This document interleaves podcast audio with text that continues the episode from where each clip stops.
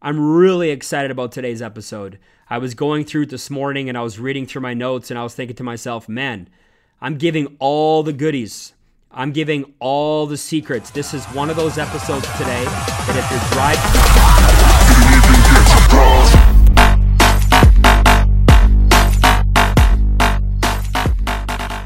What's up, guys? Welcome back to Momentum Monday. My name is Steve Holbrook, and I am going to be your host today once again. I hope you're having an amazing day. I got to tell you, I'm really excited about today's episode. I was going through it this morning and I was reading through my notes and I was thinking to myself, man, I'm giving all the goodies. I'm giving all the secrets. This is one of those episodes today that if you're driving, you want to go back at some point, you want to be taking notes. There's some really important nuggets in here that you're going to want to share with your team and that you're going to want to write down and review constantly. Today's episode is titled Separating Yourself from the Pack. 10 secrets your competitors don't want you to know. Look, I've been in business a long time and I've seen a lot of people come and I've seen a lot of people go. But I've also seen a lot of people get stuck and stay stagnant as many people come and pass those people. Many more people come and they pass those people and they get passed and they get passed and they get passed. And there's a lot of reasons for that. But there's also some truths and some principles that if you understand them, you'll be one of those people that are extremely hard to pass and extremely hard to compete with. I've titled this Separating Yourself from the Pack for a reason. See, most people never separate themselves from the masses. Most people always play to fit in because it's way more comfortable to fit in with everybody else. You know, I think most people prefer to relate to the middle class mindset you know, in this group of people, they like to talk a lot about the weather and they like to just talk about their kids and all these surface things because very few people in the masses, and there are some exceptions, by the way, but very few people in the masses live a purpose driven life, are after their goals, are after their dreams, wake up in the morning, read their goals, review their goals before bed, reset, quarterly reset with their spouse. Very few people, some do, but if you do that and you're part of the masses, you'll eventually get yourself to the next level. So you won't stay a part of the pack for long. If you're doing the things that I'm talking about, you will not stay a part of the pack for long. Look, there are some things that you need to understand if you want to get to that level. So, this is going to be one of my favorite podcasts, and I don't want to delay anymore. So, let's get right into it. So if you're sitting down, pull out your notepad. If you're driving, you're, want, you're going to want to go back. Here we go. Separate yourself from the pack. 10 secrets your competitors don't want you to know. Principle number one. Ready? Here we go. If no one teaches you, you still have to learn it. If no one teaches you, you still have to learn it. Never wait to get information. You need to be resourceful. Why would you ever wait for somebody else to get you the information you need? There's all these people out there that are buying all these courses and they're like, I just need one more tool and one more seminar and I'm just trying to find the secret. And there's all these people online that are making thousands of dollars talking about things that they don't even know what they're talking about. And they got the masses of people buying it up, buying it up, buying it up because they feel like they just need more information. They need to be taught. Look, you need to learn it. If no one teaches you, you need to learn it. Whose responsibility is it? It's your responsibility. You want to learn how to do podcast? Go learn how to do a podcast. You go learn how to change your body. You go learn how to get your income up. Stumble forward and stay confused. Don't wait for somebody else to give you the information you need to be successful. It's crazy. Most people can never even move past this point. That's why most people don't win at a high level. Number two, how you treat your body is how you treat every area of your life. Some of you are probably saying, well, what do you mean? Look, it's about doing things with purpose. And you can run from your health, but you can't hide because having the identity of an unhealthy person will eventually catch up to you. You can't have a thriving business, a thriving relationship, a thriving faith, and treat your body like shit. Pardon my language. You can't. You can't do it. You and you might be sitting there and go, "Well, I got a pretty good this and a pretty good that." You're never going to hit your max potential. You're never going to hit your true stride. Look, if you're shortcutting your own body, that's going to show up in other areas of your life. It's so true. It always happens. It's one of those things where you don't have to become a marathon runner. You don't have to become a track and field Olympian, but you have to feel like you're moving forward with your health. You have to understand that how you treat your body is showing up in other areas of your life. I know because I've been there. I went through phases of my life where I wasn't treating my body very well. Guess what? I had moderate success in other areas, but I always found a way to cool myself off. I always found a way to bring myself self back down to average. And you know what? If you want to be extraordinary, you need to understand that you have one body and one life, and how you treat it is showing up in all the other areas, whether you want to accept it or not. Number three, action and effort follow mindset. Look, business is 80% mindset and 20% skill set. I would say that life is 80% mindset and 20% skill set. And you might go through phases where you're saying to yourself, man, I feel lazy, or I feel unmotivated, or I don't have the tools. So, what you're telling me is your mindset sucks. And I don't like that word, but in this circumstance, it makes sense. Your mindset sucks. What are you doing every day to improve your mindset? It's one thing to go to the gym every day and work out your biceps or your legs or your or your pecs. But the most important muscle that you can work out every day is your mindset, the six inches between your ears. But are you going to the mental gym every day? Or have you taken the month off? Have you taken the year off? And are you wondering why you feel stuck and you feel insecure and you lack belief? Man, what do you expect? What do you expect? Nothing's going to change. Nothing's going to change. Action and effort always, always follow mindset. Number four, self confidence is the promises you keep to yourself. I remember when I first heard this from Tony Robbins. It was on a YouTube video a long time ago. Self confidence is the promises you keep to yourself. He said that most of us break the very first promise that we set for ourselves every single morning. And that's when our alarm clock goes off. We hit the snooze and we don't get up at the time we said. We literally say we're going to get up at 6:30 or 7 or 7:30 and we don't do it. Every single morning we break the first promise. Look, confidence is self-love. Confidence is self-love. And if you can keep the small promises, and if you can set yourself up to get small wins throughout the day, self love is going to increase, confidence is going to increase. So, look, little things like waking up when you say you're going to wake up, going to the gym. You know, going to the gym and getting a workout in is one of the best ways to keep a promise to yourself. How about managing your calendar? Everything should go in your calendar, and you should do everything that goes into your calendar. Set yourself up to win. Small promises throughout the day, small promises throughout the week, and then throughout the month, and then throughout the year. That's the key. That's the key. You don't need another spray tan. You don't need another self help seminar. People are like, man, if I could just spend another five grand on another self help seminar.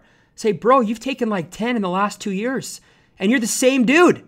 You're literally the same dude. If you don't keep promises to yourself, it doesn't matter what you do. Nothing's gonna change. You could change everything about yourself. You could give yourself a nose job. You give yourself a butt job. You could get yourself the, the best spray tan in the world. You could change all these, a whole new wardrobe. If you can't get out of bed on time, you can't put things in your calendar, you can't do things that are in your calendar, what do you expect? Nothing's gonna change. Number five, I love this one. Learn to be happy, fulfilled, and dissatisfied. Learn to be happy, fulfilled, and dissatisfied. Stop waiting to be happy.